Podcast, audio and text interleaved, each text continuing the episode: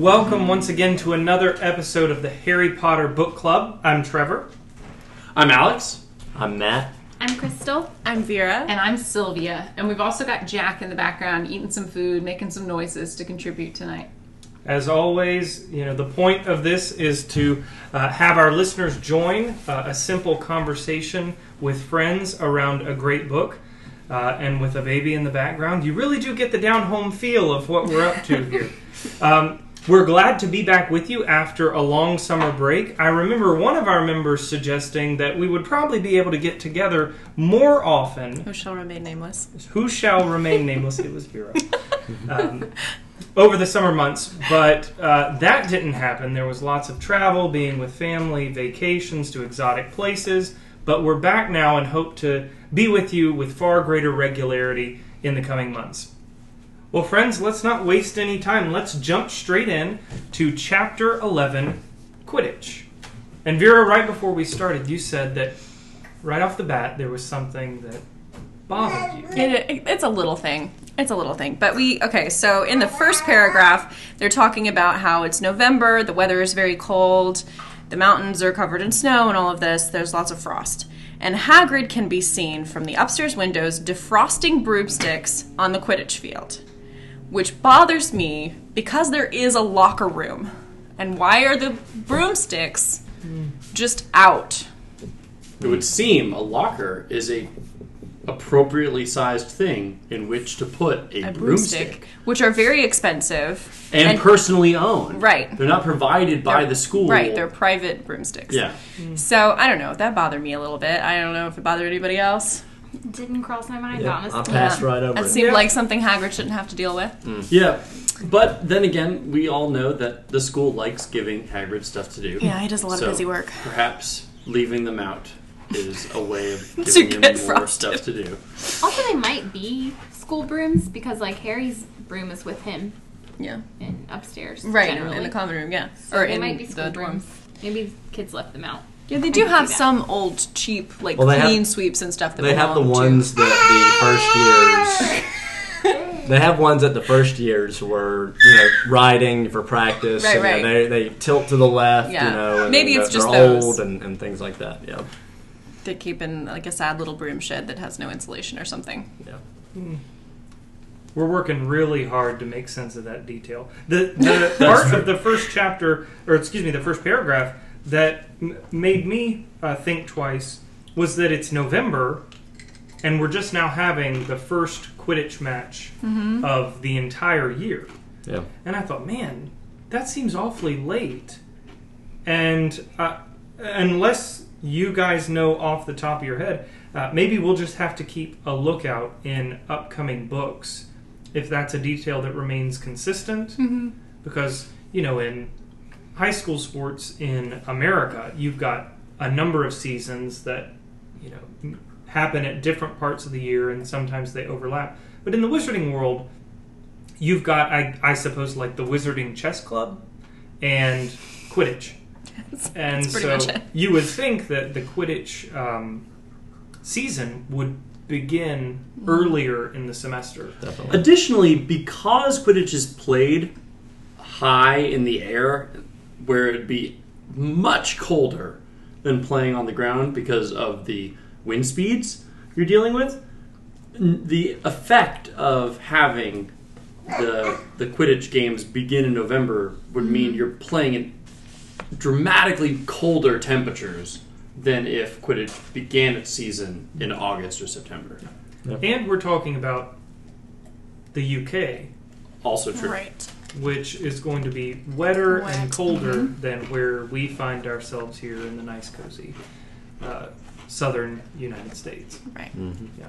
Yeah, I, I do think it is it is convenient um, because Harry is a first year and he's on the team, and so he's having to learn the whole game from scratch. So he gets a couple months of practice, but we know that's an exception to the rule, and generally the team, um, even if they've got new members that are just joining, they don't need like two months to prepare.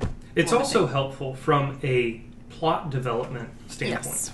That we can progress to November, we can have all sorts of other details mm-hmm. being introduced in this chapter that is at least ostensibly, you know, on the surface about the first Quidditch match. Right. And so by having it later in the year, you get to introduce all of these fun things at a later point in the book without ending up with a totally front loaded story where all of your introductory details are happening in the first month of year one at Hogwarts.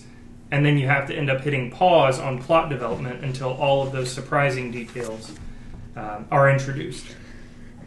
But I want to say another uh, detail that caught my eye was that we're told if Gryffindor won, they would move up into second place in the house championship. And one thing that I've never been quite clear on is how exactly Quidditch plays into the house points standings. I remember in a later book, we're told towards the end of the year that if Gryffindor wins a Quidditch match by at least 50 points, then they move up into first place. So it seems like margin of victory helps boost you in the standings. But I'm curious, is that a detail we're ever given, or do you do you guys have? But we're talking about two separate things, right? So there's the the House Cup, and then there's the Quidditch Cup. This says second place in the house championship. It And does. this is the first. This is the first Quidditch match, so they can be moving up in the Quidditch championship. well, I just assumed, I guess, that That there's does like it say intra year rankings. first. Well, it says his first match. So it it felt to me as though Ravenclaw and Hufflepuff had already played, and one of them had won. Hmm. But I'm not hmm. sure. I would just expect I need Jo to tell me. Rolling to say Mm-hmm. second place in the Quidditch Cup standings. Right, but it does say House Championship. Yes, and I do uh, not know how that works. like I said, I, I'm pretty sure in a later book, House Cup standings are in the balance, um, depending on how much Gryffindor beats a team in their final Quidditch match.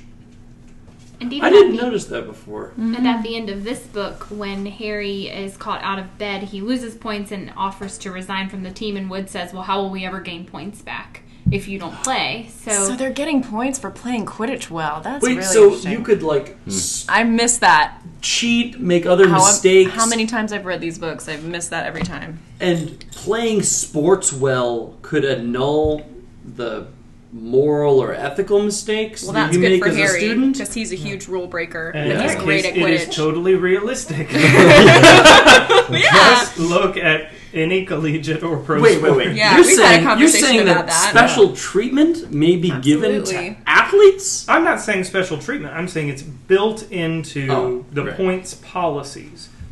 It would make sense if if I were hypothesizing about it that a margin of victory would maybe give uh, a house a certain amount of points in the House Cup standings.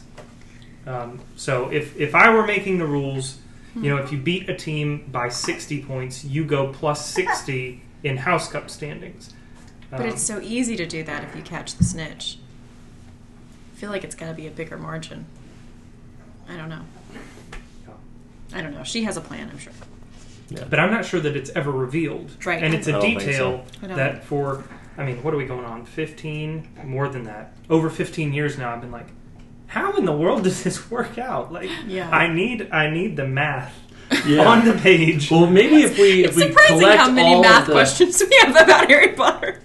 Yeah. if we collect all these through over the next seven books, we can derive the formula that's Uh-huh, required. maybe. Um, speaking of derivations, um, one thing that I definitely thought of when um, the chapter title, I, when I re- reread the chapter title this past week, was where the name Quidditch comes from. And according to Quidditch Through the Ages, which we take as authoritative on this, Of course. um, Queerditch Marsh was the location of the first recorded Quidditch game, and that is where the the name of the game was derived. So I found that a very interesting detail. Um, hmm. Makes sense, I think, especially because it, you know then you'd have something soft to land on earlier in the early phases of the game. Hmm. If you're zooming around on a broomstick, at least you got marsh, not like normal Scottish Highlands, rocky moors to deal with. Yeah.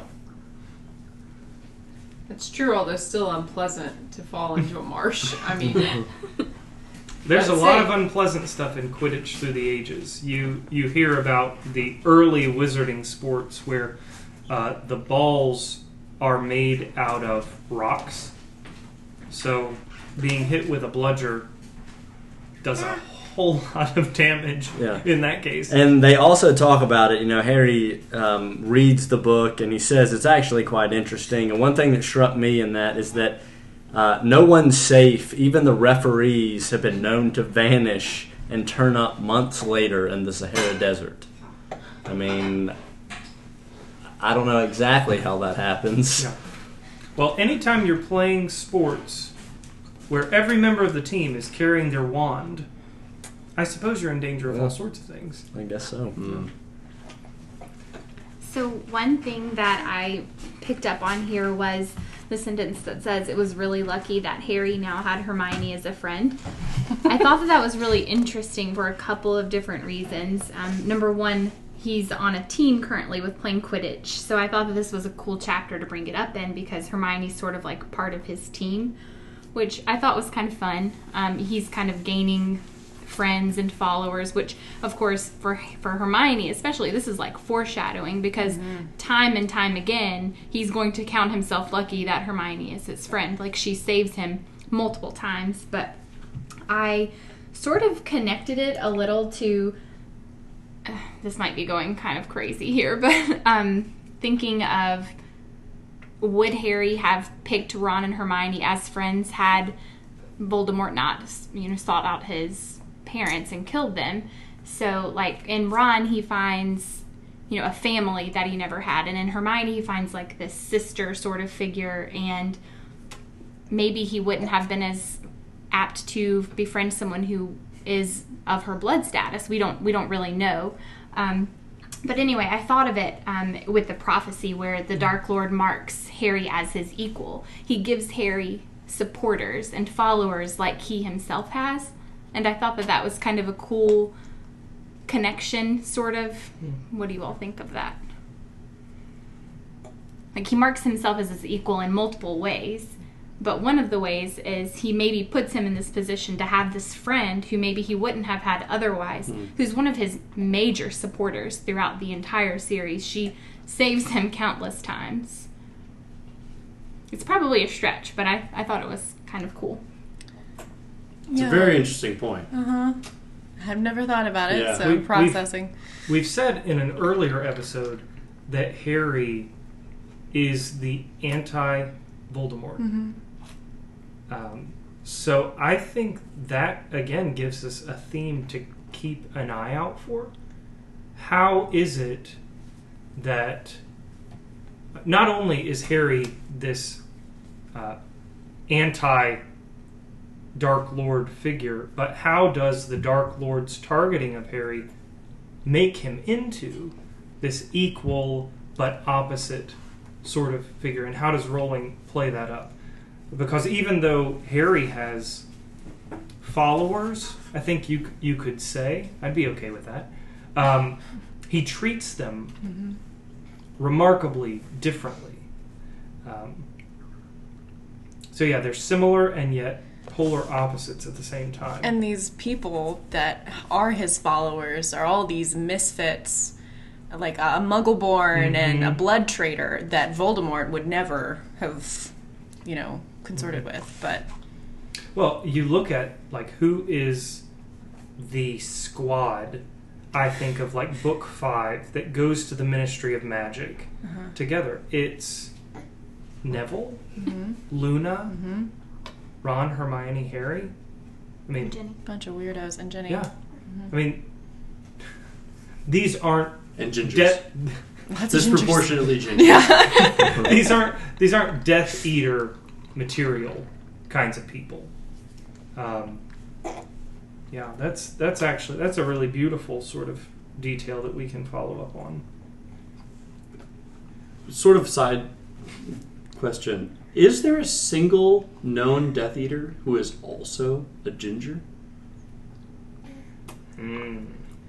I don't believe so. Contrary to popular belief, gingers do have souls, and they're really hard to turn. It turns out. Just putting that out there. Interesting to point out. Yeah. I'm so glad we did. but back to Crystal's point, as, as wonderful and as much as I, there's probably a lot more to say on that. Um, I did think um, there is something we've talked about this before. To his being orphaned by Voldemort gave him a humility that he wouldn't necessarily otherwise have had. Ah, Jack, Jack, he agrees with me. Um, but like, if you look at you know in the flashbacks, James is fairly like uh, cocky and self-assured and popular, and there's no we do emulate our parents, and there. I think there is reason to think that um, Harry is humbler, um, and he might have been like the coolest kid around, and maybe just friends with Seamus, and I don't know, you know, a ladies' man, or who knows what he could have been, if not. So I, I agree with your point. I think there's something Well, to that. I think we all see that you know this friendship that really, I mean, kicked off in uh, I guess the last chapter with the troll. You know, it says that they really became you know, I mean, just lifelong friends at that moment. I mean, it's already starting to pay dividends. Like, I mean, and right now these are just little ones, you know, in school. But you've got Harry and Ron both getting help from Hermione with homework, and you know she makes them do it themselves. You know, because how else are they going to learn? But then you also see that Hermione uh, also benefits from this relationship because she becomes more relaxed, and uh, and it says that she was much nicer for it. So you see, you know, this mutual uh, benefiting going on uh, from this group. You know, the main core group in Harry Potter. Can we just hit the pause button, Matt, and get the story on your book? Because I'm looking right here at a page that looks like it's been cut to pieces. I'm wondering if that turned into a scrapbook. Um, I would like to tell this story Crystal. because it's my book. and mm, okay, so I got this book at Goodwill, and I picked my favorite chapter headings and cut them out and mod podged them onto glass coasters and turned them into Harry Potter coasters. Oh. And so Matt can't find his original Harry Potter book, so he used the one that I cut the headings out of. So I used Quidditch and the Mirror of Erised and a couple of my other favorites. And they're cool coasters. so He was just he was flipping pages, and all of a sudden I see half of a page turn. And, It's been it's been through a lot with Yeah. him. This is what I'm working with. Yeah. yeah, this is why some of his you know analysis may be only like halfway It's, there. it's, it's half Body. Tap there. Well, one of the, the details we quickly get um, is that it's the day before Harry's first match, and they see Snape crossing the yard toward them, and we're told that Snape is limping. I would argue that um, this chapter named Quidditch actually isn't really about Quidditch at all. Uh, Quidditch is happening in the background. It's fun. It's exciting. It's it's an opportunity for humor to be injected into the story. But this is a, s- this is a chapter about Severus Snape and what uh, Ron, Harry, and Hermione are finding out about him. Yeah, and this is Rowling doing what you always talk about, Trevor, where she like hides important features behind like whimsical, fun, exciting mm. things so that you almost don't pick up on them. Mm-hmm. So, why do you all think he acts so suspicious in this chapter? I kept thinking about that. Like, you know, when he even approaches them and takes the book from Harry outside, like, why does he act so suspicious? I think he just hates Harry. Yeah. I honestly think that's all that's behind it. He was just looking for something to get Harry in trouble for. And even though they were actually breaking a rule, right? Because Hermione had done some kind of charm that they weren't sure if that was okay. And then he just had a library book, so Snape took the library book. Yeah. Well, the the detail that got me there was Snape says, "Give it to me." Five points from Gryffindor, mm-hmm. and I'm thinking, Harry got five points for knocking out a mountain troll. Yeah, the point Like, system is terrible. Way off. Like, there went his act of heroism Yeah. over a library book taken outside of the building. Uh, there's something fundamentally unjust about this.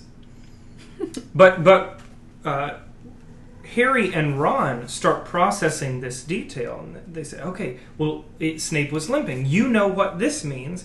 He tried to get past that three-headed dog at Halloween. That's where he was going when we saw him. He's after whatever it's guarding, and I bet my broomstick he let that troll in to make a diversion.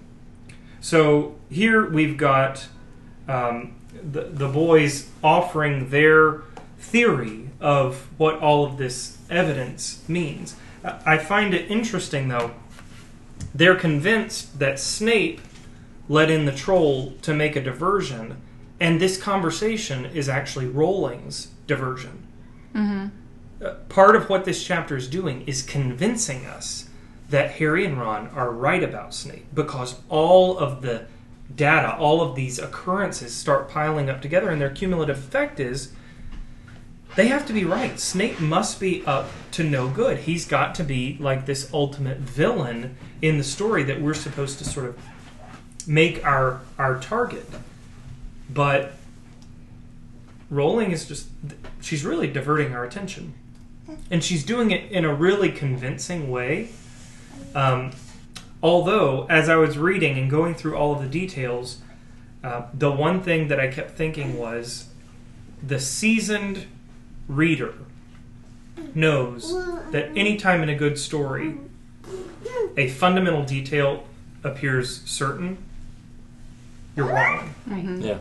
And that's that's really the only I think clue we're given that our expectations need to change. We need to withhold judgment. Um, but you know what? She's done such a good job, especially in the Quidditch chapter, of getting us into the story, of following Ron and Harry's emotional trajectory and the conclusions that they're drawing, so that we're just nodding along. Like, yeah, Snape must be bad. I can't entertain any other possibility. One thing I'm just sort of noticing is the setup of Filch as Snape's kind of co-conspirator, hmm. and how that sort of adds to us hating Snape because we already hate Filch. He's this creepy old caretaker, and he's always spoiling Harry's fun of being out after hours. And he loves getting the kids in trouble. So we already hate Filch. He's in league with Snape. Great. They're definitely evil. And then we'll have these episodes of Snape seemingly picking on Quirrell, who we believe to be really innocent and kind of, you know, pathetic. Um, and so it's just sort of this natural combination where we assume we understand the situation, even though it's not what it seems. She's almost using what we love about Harry, what we were just talking about, that Harry is by and large good to the misfits. And she turns that on its head to make us despise Snape uh, when he's um, pushing against, or antagonizing Quirrell in all of these various ways. Our, we're, we are primed to think the worst Right. of that scenario. Yeah, that's really Almost until the end when we see Snape as the misfit. You mean the end of the canon Yeah. period? Yeah. Yeah. I just blew Alex's mind. You're right. Yeah. Okay. I heard his synapses go out just like that. it was like a, a crackle and a sizzle. This is a very small detail, but I love the way her writing starts to like when when Harry is speaking at least it starts to reflect his integration into the wizarding world like he says I bet my broomstick. He mm-hmm. starts to take like common phrases and turn them into I don't know fun magical things. Like at one point she says you know, with the force of a stampeding troll, and I, or you know, I wouldn't come near you with a ten foot broomstick. Little things like that that just show his integration into the mm-hmm. magical Didn't world. take long, just a couple of months. Mm. I also love this episode. Um, it's the morning of the first Quidditch match, and Hermione is trying to get Harry to eat breakfast. Just eat anything, and just how she has kind of this sisterly or motherly um, relationship with him so early on. She's always doing that to both of the boys, trying to get them to take care of themselves and, and you know do your homework. Did you do your homework? You know, it's just it's really sweet the way she takes care of them, and they need it. They are so rough. Which spoiler alert is so um, you know symbolic of like the way Mrs. Weasley takes care of them too, and kind of shows why Ron he you know he's so pampered and coddled like he needs that in you know a wife, and Hermione has definitely got that down. Yeah. She's also got the rough edges that Molly Weasley does because Miss Weasley takes care of people, you know, beautifully, but she's not a pushover. Yeah. She speaks her mind, and, and Hermione does as well. One thing I noticed as well that I I went back to the chapter in the Sorting Hat. This this little episode that you're talking about, Vera, where Harry's like so um, nervous that he can't eat. I thought that it's sort of like it's the last bit of what the Sorting Hat described him as. And like the Sorting Hat, when he puts it on, he says, "Plenty of courage, I see. Not a bad mind either. There's talent and a thirst to prove yourself." So we've seen his courage, like when he took out the Mountain Troll and then we see his mind. It's not it's not bad. It's not super impressive, but he's doing bad. okay in his classes. And here's this thirst to prove himself. Like Mm-hmm. he's living into that. He wants to do well at Quidditch because you know it's not because he's Harry Potter that he's good at this. You know he didn't he didn't just inherit this thing. It's he's just really good at Quidditch. So it's something he can prove himself in. It's also something his father, Mm-hmm. um, I mean, was was good at. I mean, he was part of the team. He was a seeker, so it's something that he almost feels like this is a family heritage. This is something I can connect with my past with. Yeah. we move into the Quidditch match itself. And there there are just details here and there that I love about this chapter. Uh, one of them being Lee Jordan announcing, Yeah. and this ongoing thing throughout the books where he says something inappropriate and McGonagall is right at his shoulder yelling, and we hear these interjections, and I can't help but hear Jim Dale doing his Professor McGonagall voice in the audiobook recordings because they're just they're hysterical. Um, you know, by the end, you you s- you don't need as many details, um, you know, in book four to know what's happening in a Quidditch match um, as you do in book one. Um, but the interjections are always a touch of humor that make it a delightful sort of account. Um, something that keeps your attention. You you always wonder how not only what is happening, but how is Lee Jordan going to describe what is Mhm. happening? I love the camaraderie too of the Gryffindors. Like to me, this is just a very humanistic sort of picture. Like when we go to sporting events and we take signs. I've done that for teams that I love, like them making this Potter for President sign on the sheet that Scabbers ruined. Uh, that's just really human, I think, and shows his little band of followers or whatever we want to call them, supporters, friends. I friends. did find that a little confusing because I don't I mean they don't have a president, Oh goodness. right? Well, I mean, just like Wait, student council president? I, do, do we hear about that Do posi- they call position? it student council I mean- prime minister? Well, I don't know. I don't remember that being in the story. I know they discussed there being the, you know, the the head of the ministry, right? Like he's the big guy in the, the Harry Potter world. Um, they don't seem to have that much attachment to the the Muggle The Muggle. Prime Minister. Muggle Prime Minister. We hear about him. Um, he's vaguely referenced, but obviously the UK doesn't have a president. Um, their head of state is Queen Elizabeth, and there's never any um, indication that there's any allegiance to the Queen in the Harry Potter world. Um, so I, that struck me just as a little bit sort of out of place. It's just a sweet thing to say, I think. Like It is a- later when they say Weasley is our king. and the alliteration is nice. Yeah, Potter for president. It sounds nice. Potter, Potter for, for prime Prime minister. Also has peas. Yeah, I don't know. I'm, I don't know what they usually say in the UK. Maybe that's a thing, but it just seems strange to me. Um, at least Weasley is our king. Like they actually do have a king in the U. I mean, they have had kings in the UK. They currently have a king, Yeah. but they might someday soon. Um, any day now, possibly. Um, so Anyway, this um, the setup, I think we've been talking about uh, Harry having this sort of band of merry followers behind him. I feel like is really starting to become apparent because we see on 185, sort of towards the bottom, out of the corner of his eye, he saw the fluttering banner high above, flashing Potter for president over the crowd. His heart skipped, and he felt braver. So I think it's just sort of indicative of pretty much the whole canon. He's always got this band of followers, even if they're not with him doing what he's doing. Like none of them are on the field, none of them are playing with him, but he feels their support. Um, and so even though he has to go alone into all these dangerous situations, he's always got that kind of foundation behind him. Yeah.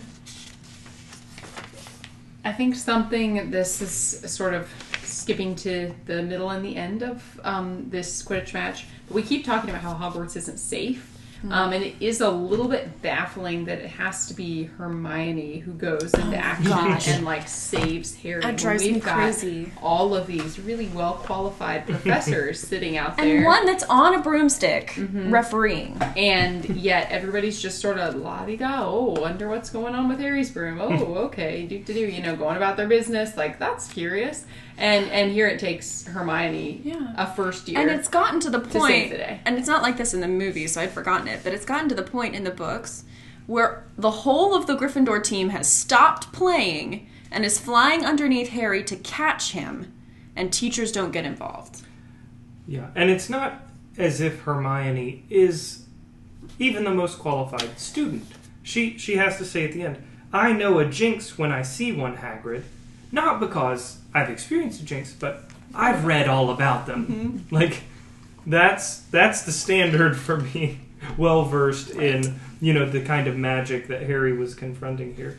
Uh, so it I, again, it's like in the sweep of the plot development Nice. yeah, we believe. Oh, Hermione's able to recognize this. Of course she is. She's read the whole library. But then you kind of sit back and think, like, Yeah. Hermione knows nothing compared to 95% of the people who are at this match. Well, and even though she knows it, she still gets it wrong. She thinks that Snape is the one doing it. We find out, of course, later, spoiler alert, that it is not Snape. Snape's actually trying to save Harry, um, and it's only by accident. that- Right. Which we see that. She throws that in. Let me find it. Yeah. I'm Again, it's one of those little plot One points where one. she just Yeah. easily slips it in, you Mhm. know, and you don't notice She, it until she the didn't very even end. stop to say sorry as she knocked Professor Quirrell headfirst into the row in front, and then she reaches Snape. So we hear her accidentally stop Quirrell while Yeah. she's trying to stop Snape. What What's interesting, though, is she knocks Quirrell down, then um, hexes Snape's robes, and then we're told it took perhaps 30 seconds for Snape to realize he was on fire. And then, up in the air, Harry is suddenly able to clamber back on his broom. So, I- I'm not sure if there's an inconsistency there, but Quirrell is knocked down. He Yeah. breaks eye contact. The, his jinx should be over. Then she sets fire to Snape. 30 seconds later, Snape realizes he's on fire, and Harry regains control. Maybe it's just a little bit of the hex left over, you know? It's possible. Still working. It's possible, but it. As I'm reading, I'm like, okay, that's a a convenient detail Uh huh. to sort of knock us off the scent Right. that maybe not everything is as it seems. And I think it's interesting that in the movies, that's not the way it plays out. Yeah, it's all very simultaneous. It's simultaneous and uh, maybe a little bit too in your face and obvious. Uh-huh. You know, they weren't very subtle in the film, but at least the timing seemed to match up a little bit better. One other thing that I think is kind of funny is so she she sets these little blue flames on Snape. She hears him yelp and then she scoops them up and takes them away like Snape is to see a couple little hands come and take away the fire when he just looked down and saw that he was on fire, you know? I just think that's a little weird. Well, then they say that, oh, he's never going to know what happened. Right. Like, uh, well, I just saw Hermione- Hermione run away with a handful of flames, so Need we remind you, Snape was a Death Eater. Right? I'm pretty sure hard to get one having past some, old Snape. having some hex fire and then literally scooping it up and putting it in a jar. Like this isn't the most sophisticated thing he's ever been a part of. I, it works way better in the movie when it's just real flame Yeah. and he stomps it out, Right. you know. But this cute little blue flame that she makes and then picks up is it's a little obvious. I think. She think. puts it in a little jar, right? I know she carries it away with her. I Um, laughed out loud at the very next line, though, when Ron says, Neville, you can look. Because Neville had been sobbing into Hagrid's jacket for the last five minutes. I actually laughed out loud Sweet Neville. at, at that point. Just the image of poor Neville so overcome with emotion and fear that uh, he can't bear to look and is weeping.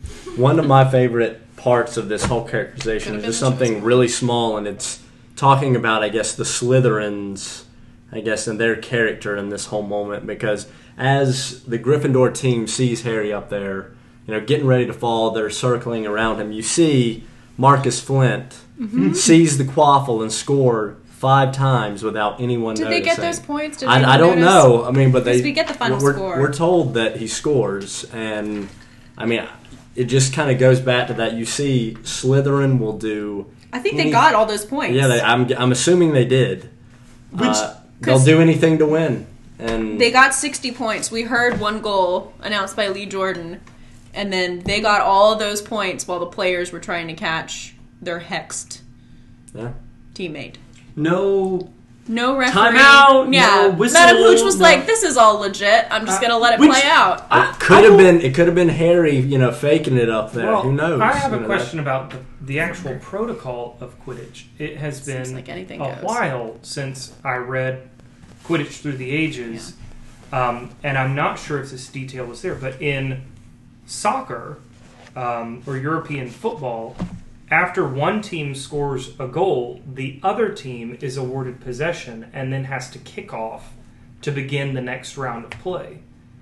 So how did he get all those goals in a row? Right. Yeah. When that should have been given to the other team. it would seem that the Gryffindors would then be able to take it off at half pitch and begin the next cycle of play. And if they were all, you know, doing ring around the rosy under Harry Potter, waiting for him to fall so they could catch him, nobody would be able to do that. You'd have a natural stoppage of play. Right. And again, the question: Where is Madame And Hooch? they got all those points. well, I, They got to keep them. yeah. Perhaps it's all in the name. Perhaps the reason why Madame Hooch was on. not more involved in her job is due to a severe alcoholic issue. Um, why they allow her on a, a magical instrument that apparently can only be tampered with with dark magic and fly at unknown speeds and referee games, I, I don't know. But we all know, as we referenced earlier, with um, how sometimes starring athletes are able to get away with a little bit more. At the same time, we also know that starring coaches or people that otherwise run sporting events are sometimes given a little bit extra leeway in academic institutions.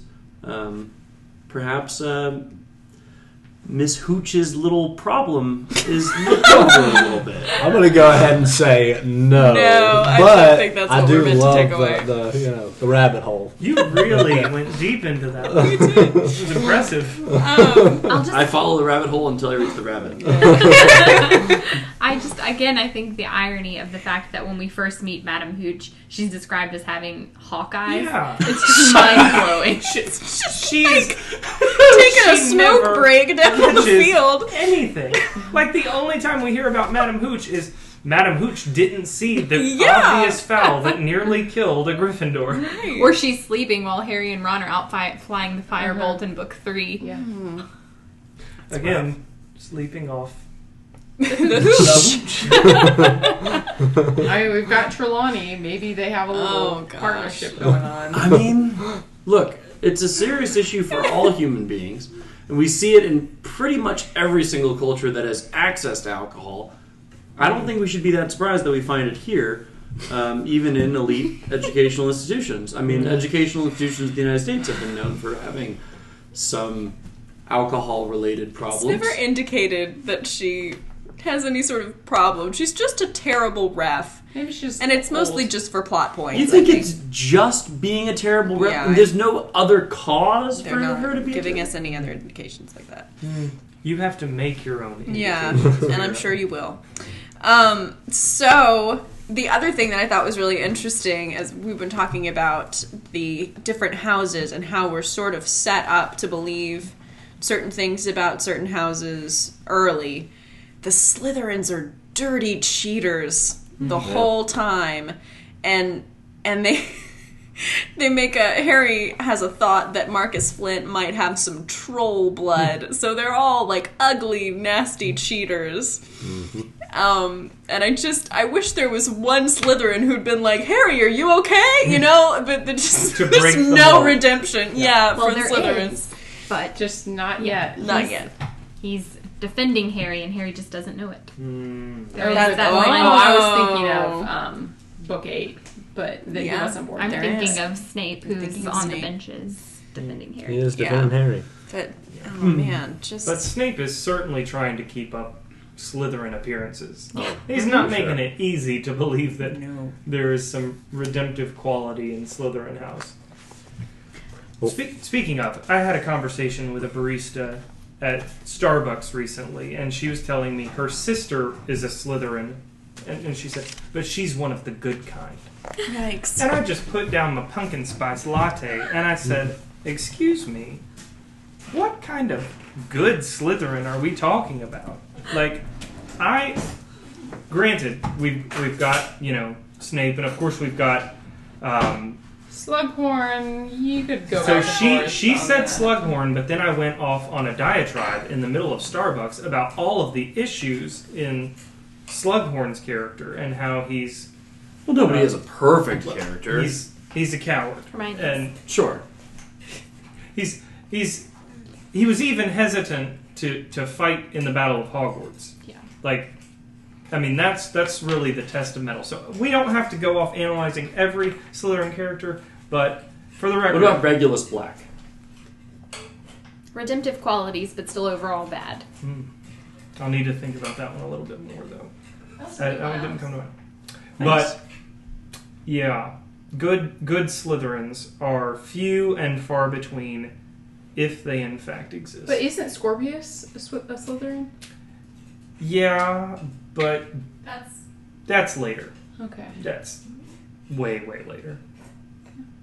I mean, assuming there is a universal deciding mechanism that is the same throughout the whole period we're discussing, that it being later or earlier shouldn't matter with regard to Yeah, but it's the quality of I, the Slytherin. I will say it's just interesting that we have to get to a book where there's a lot of discussion among Harry Potter superfans of whether it's actually part of the canon, where we get details that lead us to believe that Slytherins are not all dirty rat things. Fair. Well, I'm we- sure we'll have plenty of opportunities to keep on discussing that later. Well, we get to a important like plot point. I mean, not necessarily here, but I mean in, in later books where Harry actually does catch the snitch, and I think in the movie oh, he catches it with his mouth, which is important. We don't know that, but uh, he almost swallows it. And here I was a little bit shocked, you know, because when I'm reading these over again, I kind of blend the movies and the the books, you know Mhm. uh, I guess with one another. They're just intertwined, and this just happens so quickly. Whereas it's a big, drawn out, dramatic moment in the Mhm. movies. You know where you know he's standing on his broom and he's getting ready, he's reaching for it, and then boom, he, he tumbles and catches it in his mouth. Here it's just he was speeding down to the ground, and then he hit the ground on all fours and coughed it up, and boom, it was over. Yeah, almost like he didn't even. It's not even clear that he knew it was near him. Yeah.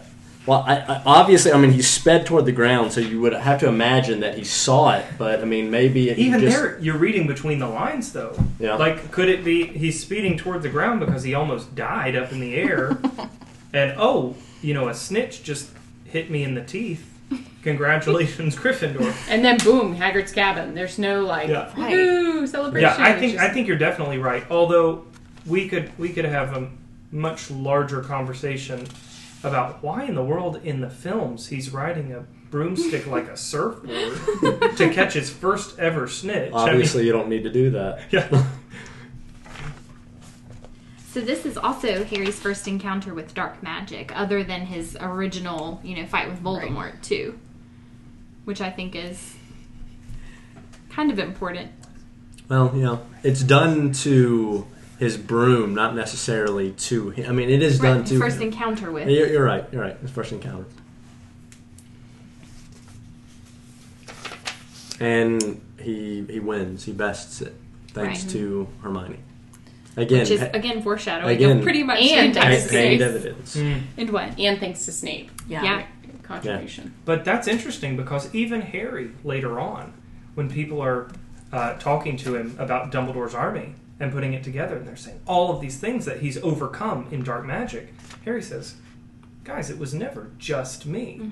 So, I think Harry would actually agree with you guys that there was always a, a very thick supporting cast of characters behind him, helping him along the way.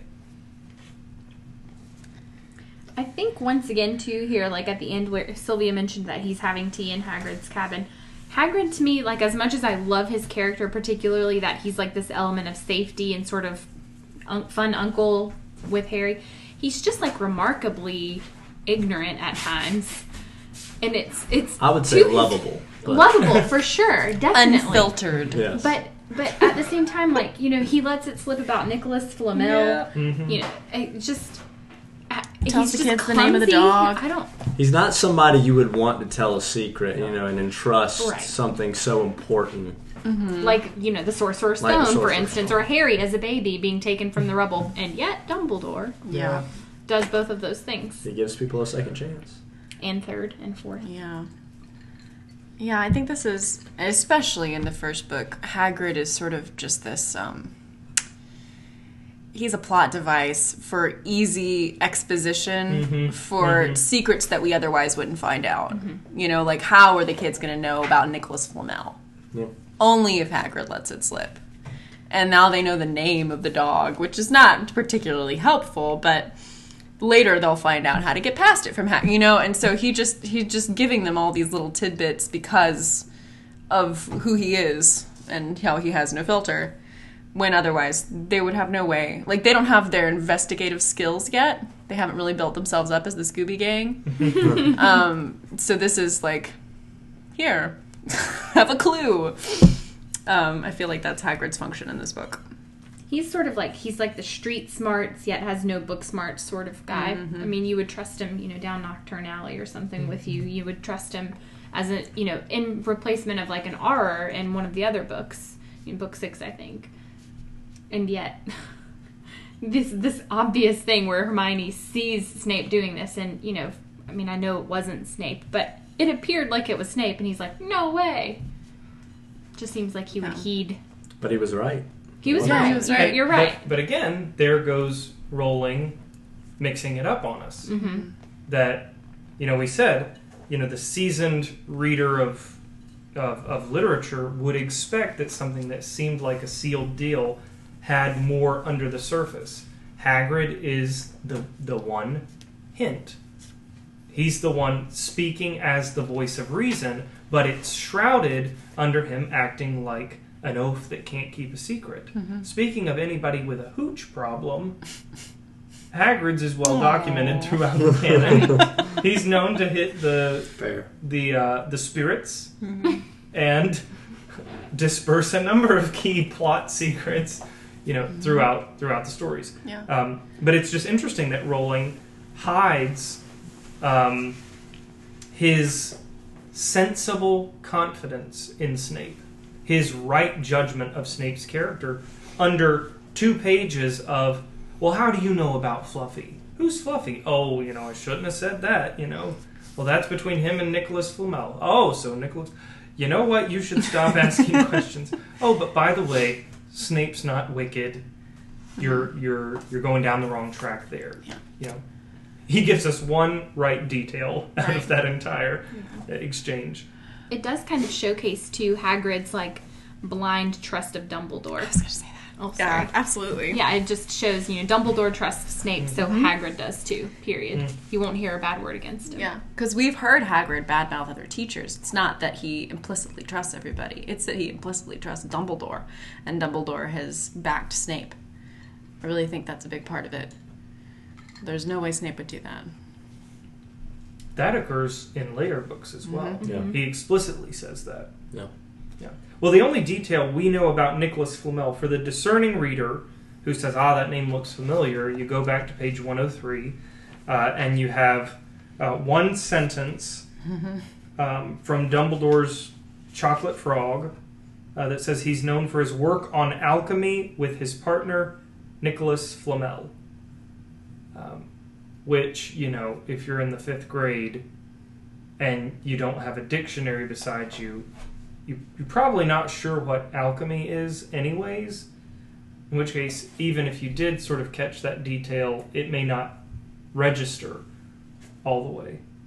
Um, but even that, when I think of medieval alchemy, I think about the pursuit of something that turns metals into gold, Yeah. not this other um, aspect of it that is going to be introduced later in the story.